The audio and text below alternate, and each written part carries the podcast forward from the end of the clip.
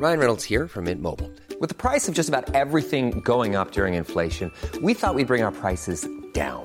So to help us, we brought in a reverse auctioneer, which is apparently a thing.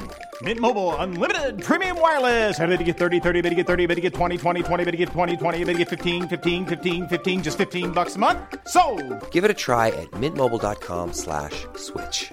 $45 upfront for three months plus taxes and fees. Promo for new customers for limited time. Unlimited more than 40 gigabytes per month. Slows. Full terms at mintmobile.com.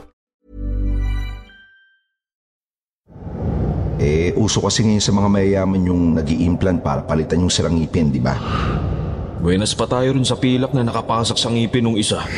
Diyos ko, Badong! Totoo ba yan?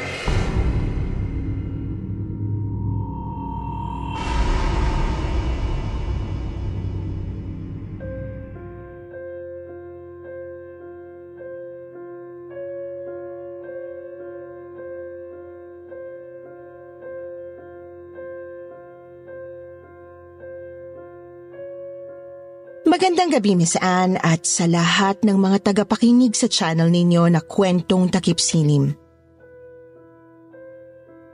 Madalas akong makinig ng mga kwento ninyo.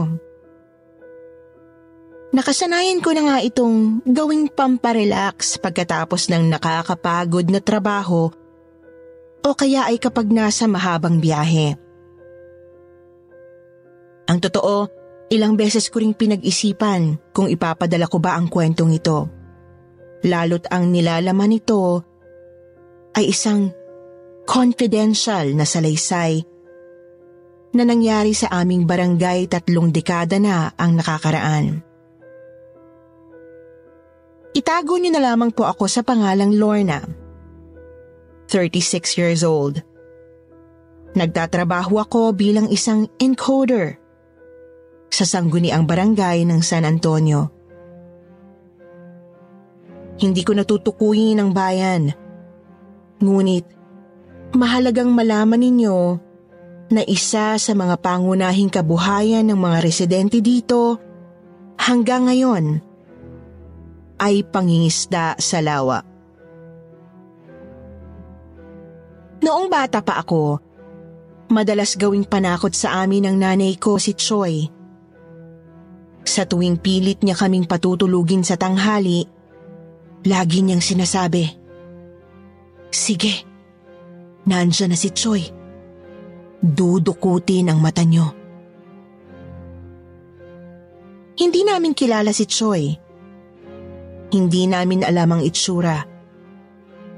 Pero noong bata pa kami, epektibong panakot sa amin yon dahil Sinong bata ba naman ang hindi matatakot na madukot ang mga mata?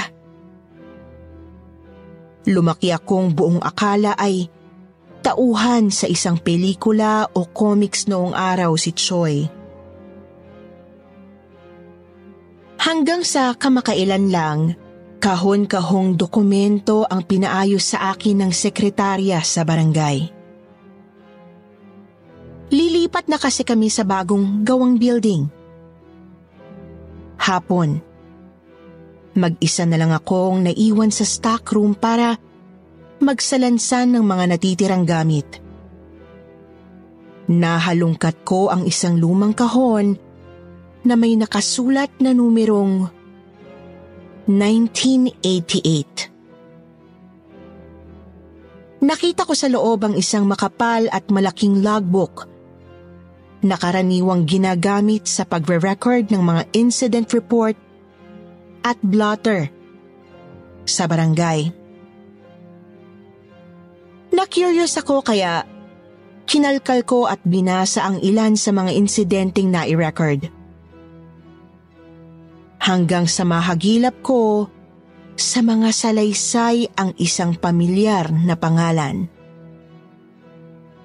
Si Choi isang mangingisda. Naalala kong bigla ang panakot sa amin ni nanay ko noon. Doon ko napagtanto na hindi pala siya gawa-gawa lang. Hindi tauhan sa pelikula o karakter sa comics. Totoong tao pala si Choi At totoo rin ang kwento niya na nangyari noon pang 1988.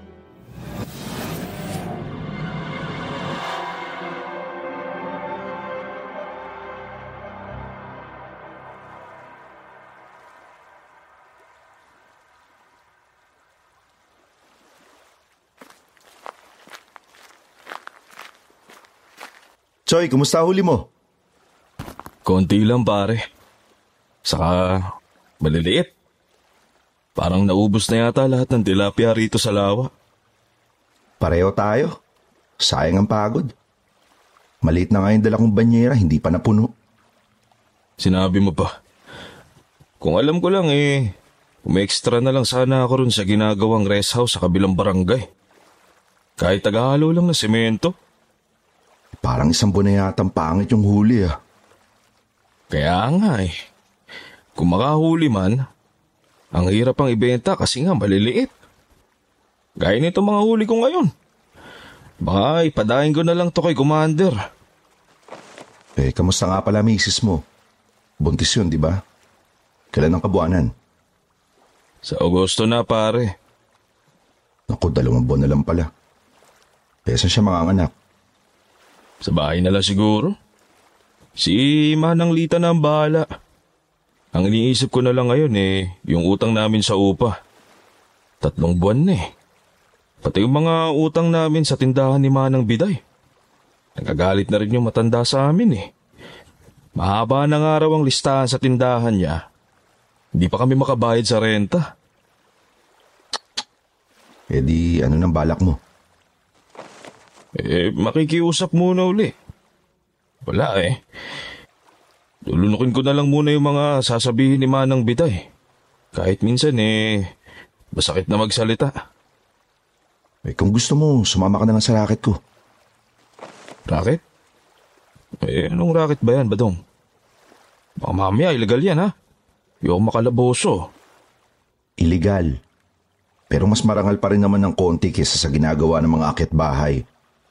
Eh, mangungulekta lang tayo ng ngipin ng mga bangkay sa sementeryo. Binibili yun ng mga laboratorio eh. anong pinagkaiba nun sa pagnanakaw? Saka ngipin. Bakit naman bibili ng mga nasa laboratorio yung ngipin?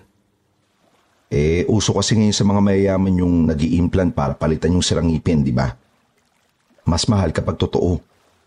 Kaya maganda ang demand ngayon. Yung iba, sariling ngipin nila yung binibenta. Kaso kung madiskarte ka, hindi mo kailangan maubusan ng ngipin para lang kumita, no? Tsaka mga patay na naman yun. Anin pa nila yung mga ngipin nila, di ba? Di ba tayo makukulong dito? Eh, wag lang mauhuli. Tsaka Choy, isipin mo na lang yung mag-ina mo. Malaki yung kitaan dito, pare. Nung huli kong halukay, naka 600 ako. Dalawang bangkay lang yun, ha? Ano, tara. Eh, kailan ba? Eh, kahit mamaya na agad. Ako nang bahala sa mga gamit. Kita tayo ron sa pansitan. Mga bandang alas 11, ha? Para siguradong tulog na yung mga sepulturero sa sementeryo.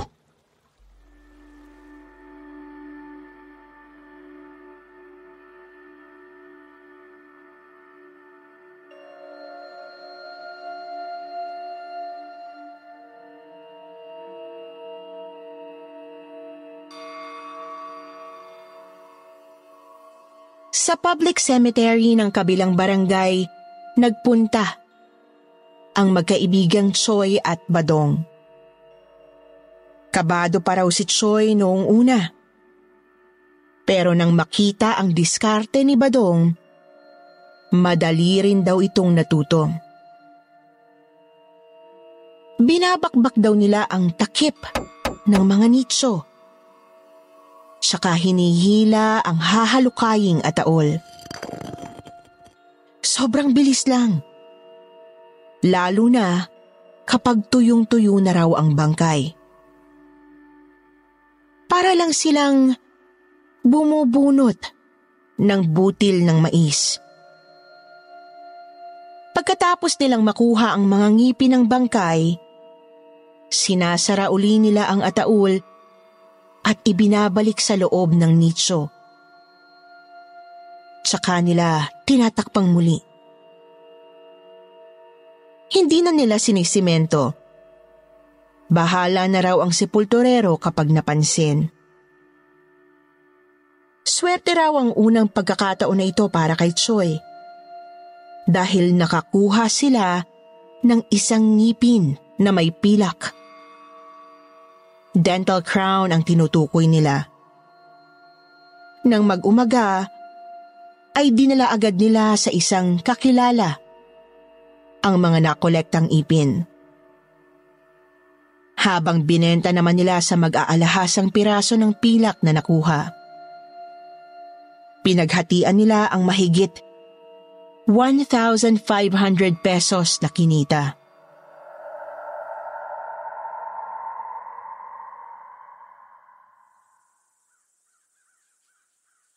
Ayos pala tong racket mo, Badong.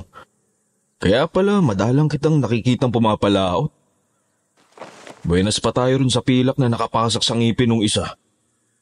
Sabi naman sa'yo eh. Ngayon wala nang masasabi sa isima ng biday niyan. Kaya nga. Bala ko, ibayad na lang muna sa kanya lahat to. Tapos, malukay na lang tayo ulit. Pwede ba? Mukhang mapapadalas tayo sa sementeryo niya na. eh kung may ibang mas okay na racket, hindi ko naman to pagtsatsagaan.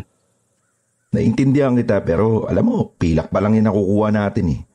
Mas mawiwili ka pa kapag nakajackpot tayo ng gintong ngipin. Gintong ngipin?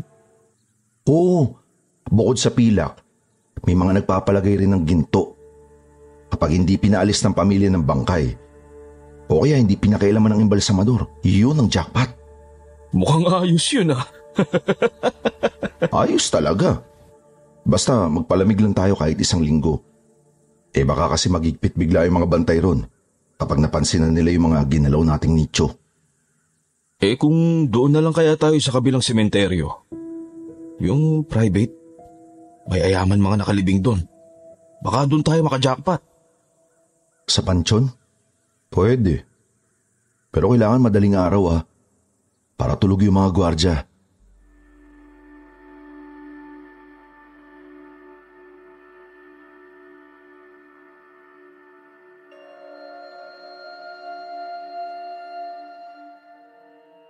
Nang sumunod na gabi ay nagpaalam din ulit si Choi sa asawa nitong si Edna. Pumayag naman daw ang misis nito dahil wala rin naman kasi silang ibang pagkukuhaan ng kabuhayan. Lalo na't mahina nga ang huli ngayon sa lawa. Nang mapasok nila ang pribadong sementeryo, si Choi paraw mismo ang namili ng unang nicho. Nabubuksan. Isang magandang nicho na nababakuran ng semento at halaman. May sariling altar at may bubong na masisilungan.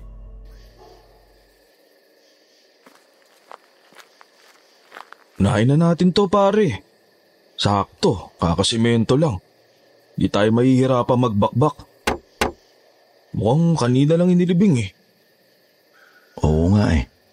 Medyo mahihirapan lang tayong bunutin yung mga ngipin yan pero ayos na yan. Talagang ayos na yan. Sa ganda ng pwesto nito si... Sino nga to? Si Dominador Flores. Baka may jackpot yan. Baka mamaya may alahas pa. Sa bagay, may punto ka. Mukha nga mayaman itong nakalibing di... Sandali. Tignan mo yung petsa na kamatayan, no? 1966 pa namatay. Eh bakit bagong semento lang to? Oo nga no. Ano sa palagay mo? Bakit kaya? Huwag na kaya to. Baka kasi nahalukay na to ng iba eh. Eh malay mo, inilipat lang yung bangkay rito kaya bago-bago pa. Silipin pa rin natin. Di naman tayo mahihirapan magbakbak ng takip eh.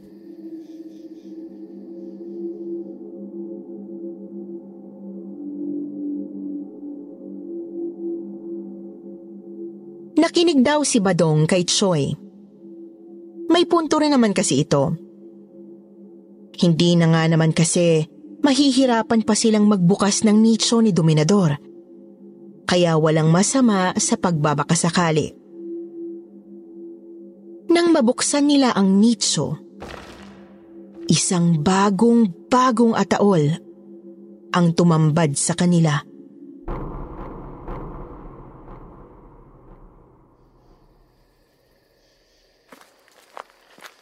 Choy, tignan mo. Parang bagong-bago pa yung ataulo. Tsaka parang mabigat pa. Mukhang kakalibing nga lang eh. Di kaya mali yung pecha sa lapida? Silipin na rin natin. Alam mo, first time ko maka-encounter ng ganito eh. Parang kinakabahan yata ako bigla. Pambihira ka pare. Ikaw pa ang kakabahan. Eh, ikaw tong veterano na sa ganitong trabaho eh. Iba kasi talaga pakiramdam ko dito pare. Pare, ang layo ng nilakad natin para makapunta rito. Tara na, hilahin na natin.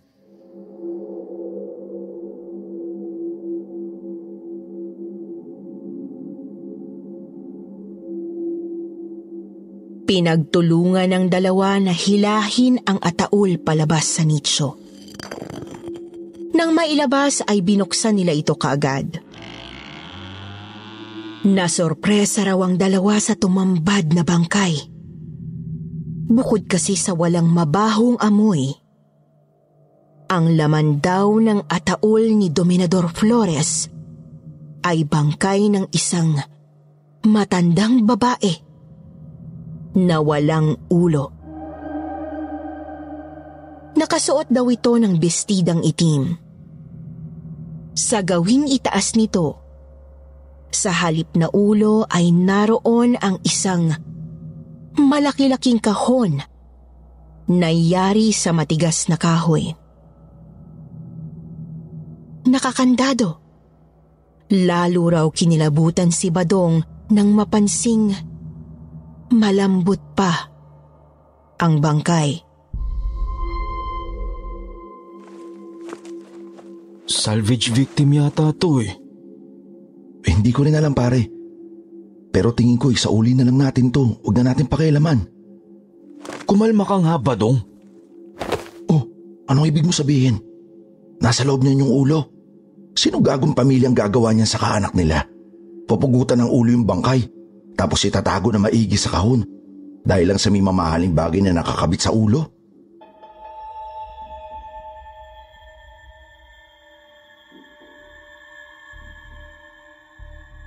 Hindi magawang awati ni Badong si Choi. Ryan Reynolds here from Mint Mobile. With the price of just about everything going up during inflation, we thought we'd bring our prices down. So to help us, we brought in a reverse auctioneer, which is apparently a thing. Mint Mobile unlimited premium wireless. Ready to get 30, 30, to get 30, bit to get 20, 20, 20, to get 20, 20, to get 15, 15, 15, 15 just 15 bucks a month. So, Give it a try at mintmobile.com slash switch. $45 upfront for three months plus taxes and fees. Promo rate for new customers for limited time. Unlimited more than 40 gigabytes per month. Slows. Full terms at mintmobile.com. How would you like to look five years younger? In a clinical study, people that had volume added with Juvederm Voluma XC in the cheeks perceived themselves as looking five years younger at six months after treatment. Look younger, feel like you. Add volume for lift and contour in the cheeks with Juvederm Voluma XC. Reverse signs of aging by adding volume to smooth laugh lines with Juvederm Volure XC. For important safety information and to find a licensed specialist, visit juvederm.com. That's J U V E D E R M.com. Not for people with severe allergic reactions, allergies to lidocaine, or the proteins used in Juvederm. Common side effects include injection site redness, swelling, pain, tenderness, firmness, lumps, bumps, bruising, discoloration, or itching. There's a risk of unintentional injection into a blood vessel, which can cause vision abnormalities, blindness, stroke, temporary scabs, or scarring. Talk to a licensed specialist to find out if it's right for you. Desperado daw ang kaibigan nito na kumita ng malaki. Hindi naman niya matiis dahil hindi niya ugaling mang-iwan sa ere. Minartilyo ni Choi ang kandado ng kahon. Nang mabaklas, ay binuksan niya rin ito kaagad. Nagkatinginan na naman daw ang dalawa dahil sa bumungad sa kanila. Isang maliit na krus na yari sa kahoy ang nakapaibabaw. Nakapatong ito sa isang bagay na balot ng telang puti. Bakat sa nasabing tela ang hulma ng isang mukha. Dahil sa taling nakapaikot dito at nakabuhol ng mahigpit.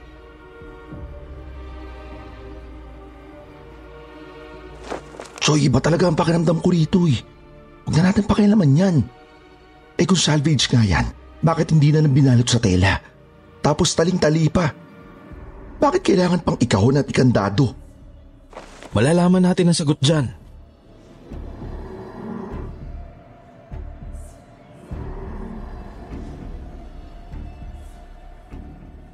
Kahit takot na takot si Badong, hindi niya raw maiwan si Choi. Lalo na nang halukayin na nito ang laman ng kahon. Inilapag ni Choi ang krus sa gilid. Kinalag ang mga tali. Tsaka dahan-dahang binuklat ang nakabalot na tela. Napatingin daw bigla si Choi kay Badong. Pareho na silang natakot. Lubog ang mga mata ng bangkay. Parang wala nang laman. Napansin din daw nila ang mga nakasulat sa likod ng tela.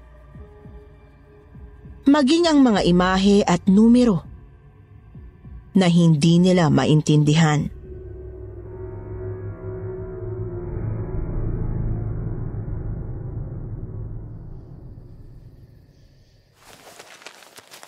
Ano tong mga nakasulat?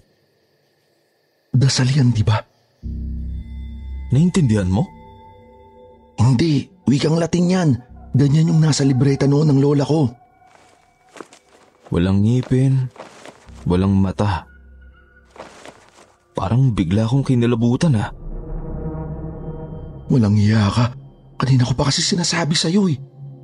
Baka mamaya may sa demonyo yung bangkay na yan. Umalis na tayo. Oo, umuwi na tayo. Ibalik na natin.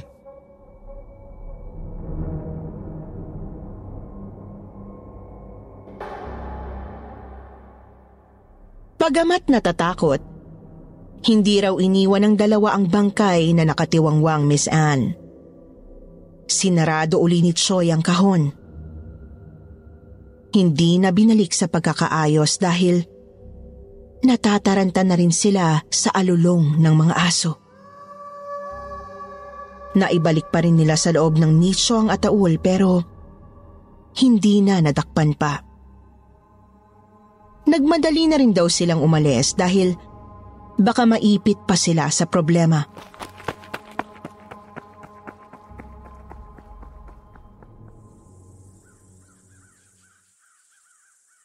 Ilang araw ang lumipas mula sa karanasan nilang yon sa pansyon, hindi raw napagkikita ni Badong ang kaibigan na pumapalaot.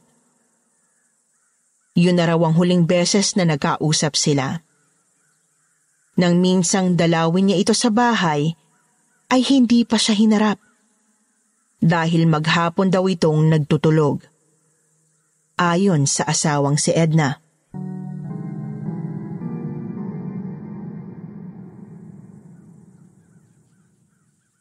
Badong, ano ba talaga nangyari sa lakad ni Choy nung nakaraan? Mula kasi nang umuwi siya rito noon, may kakaiba na sa kanya eh. Bakit? A- anong kakaiba sa kanya? Napapadalas kasi yung pagsakit ng ulo niya. Nagiging masungit at mainitin ang ulo. Madalas niya akong nabubulyawan. Hindi naman niya gawaan yun dati. Tsaka lagi siyang inaantok sa araw. Maghapong tulog. Tapos gising na gising sa gabi. Panay pang inom ng tubig. Wala ba siyang ikukwento sa'yo? Kaya nga ikaw ang tinatanong ko dahil hindi ko rin siya makausap ng maayos. Nagagalit nga sa akin pag sinasabi kong magpatingin sa doktor dun sa bayan. Ano pang kakaiba na napapansin mo sa kanya? Ah, bukod sa nangangayayat siya, Nakakapagtaka rin na pinagtatanggal niya na yung mga santo sa altar. Parang ang laki ng galit. Ano bang nangyari sa inyo? Edna, baka hindi doktor ang kailangan ni Choy. Baka albularyo na. Umuwi ka muna sa nanay mo. Iwanan mo muna siya rito sa bahay niyo mag-isa. At baka kung mapano ka. Ano bang sinasabi mo? Eh, minabuksan kasi kami bangkay. Nakahiwala yung ulo. Nakasilid sa kahon. Balot ng tela na may dasal. Iba kami nagambala kami. Ha? Diyos ko ba dong? Totoo ba yan? Oo, kaya makinig ka sa akin. Umuwi ka muna sa nanay mo. Tatawag ako ng albularyo. Dadaling ko dito mamayang hapon din.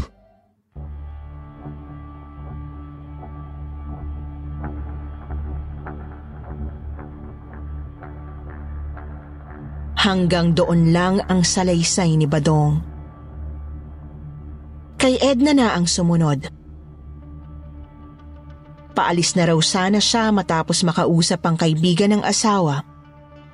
Susundin niya raw muna sana ang payo ni Badong na umuwi muna sa magulang.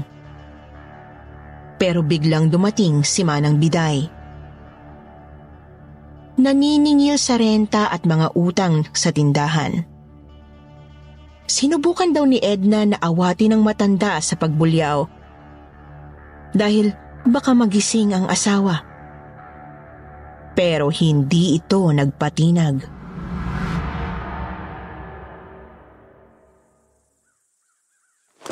Aba, Edna. Ipapaalala ko lang ah, nakapagbawas lang kayo ng utang pero hindi pa kayo bayad ng buo. Eh ano kung maabala sa pagtulog ang asawa mo? Manang Biday, hindi naman po sa ganun. May problema lang po kasi kay... Matagal nang may problema dyan sa asawa mo, Edna. Kapag uutang, sinasadya ako sa tindahan. Pero kapag magbabayad, kailangan ko pang hanapin sa'yo? Ano kayo? Mga paimportante? Manang Biday, pakiusap po. Doon po tayo sa banderon mag-usap. Baka magising natin si Choi. Ay, wala akong pakialam. Kung wala kang pambayad, yang asawa mong sisingilin ko. Palabasin mo rito at sayang ang nilakad ko kung hindi siya haharap. Sino ba yung pesting maingay na yan? Choi, wag mo nang patulan.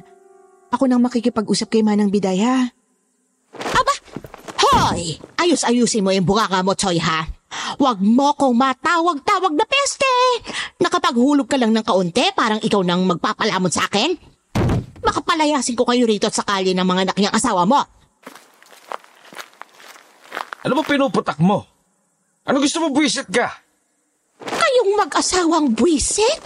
Hayop ka! Utang niyo bayaran niyo at lumayas kayo rito sa pamamahay ko ngayon. Bastos! Yung utang lang ba? Sandali. Choy! Choy! Choy, wag! Parang awa mo na! Wag, Choy! Hayop tong matanda ka. Dapat lang sa'yo mamatay. Peste ka!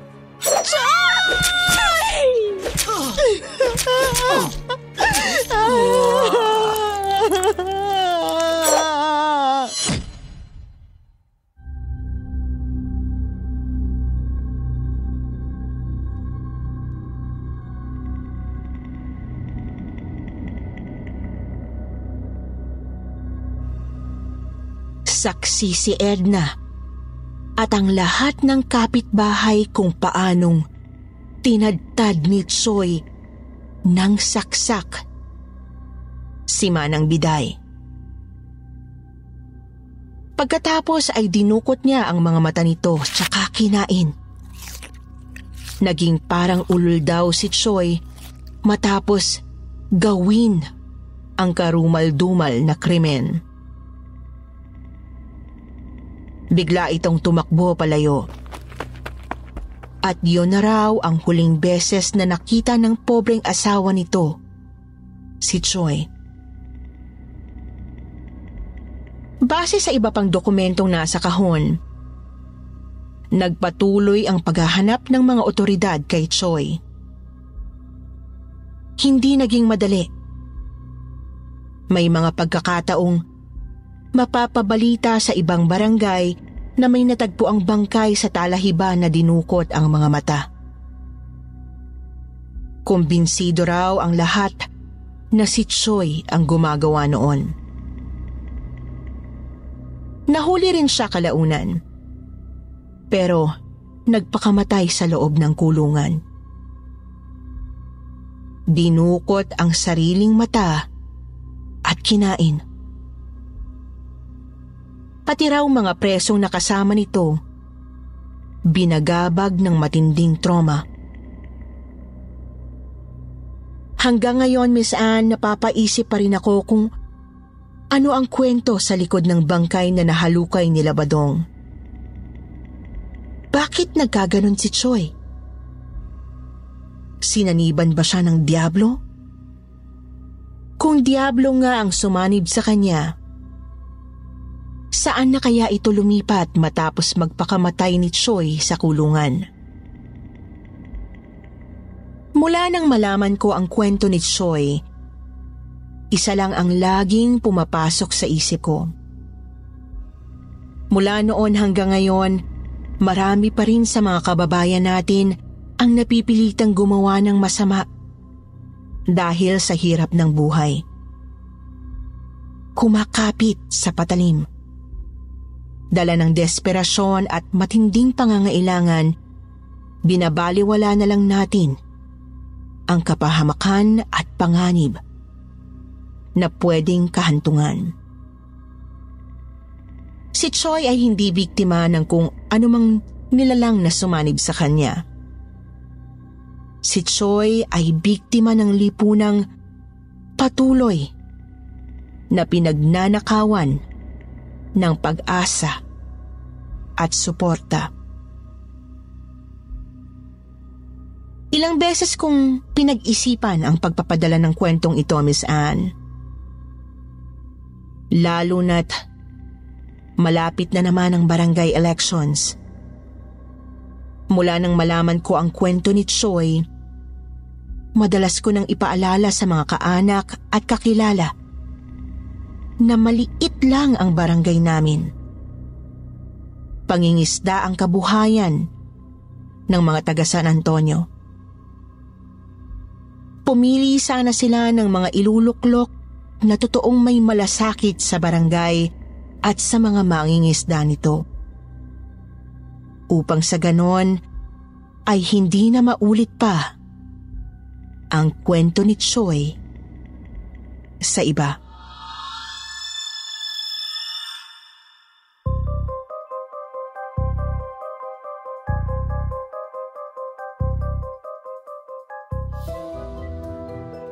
At ngayon naman, dumako tayo sa paborito nating shout-out portion.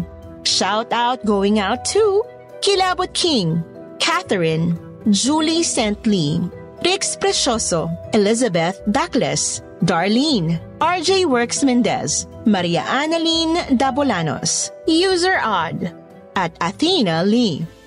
At ngayon, magbabasa tayo ng pinakamagandang comment galing kay Phoebe K. at Madeline Beriales. Sabi ni Phoebe, ang galing, naaadik na talaga ako sa KT at SB. More stories and God bless. OFW from Qatar. Hi Phoebe! Maraming salamat sa pakikinig at pagsuporta mula dyan sa napakalayong bayan ng Qatar. Sabi naman ni Madeline, shoutout naman po, kwentong takip silim, Madeline Beriales from Rabat, Morocco. Araw-araw po akong nakikinig habang nagtatrabaho, naka-headset habang nakikinig. Thank you, Madeline. Aba, maraming maraming salamat at kasakasama mo pala kami habang nagtatrabaho ka. Isa pong malaking karangalan ang mabati at mabasa ang comments ng ating mga modern heroes, hindi po ba? Sa mga hindi nabanggit, sa susunod na lang po, Huwag niyo pong kalimutang mag-reply sa ating shoutout box na nasa comment section para ma-shoutout ang pangalan ninyo. Muli po, mula sa bumubuo ng kwentong takip silim at sityo bangungot, ito po ang inyong lingkod, si Miss Anne. Nagpapasalamat.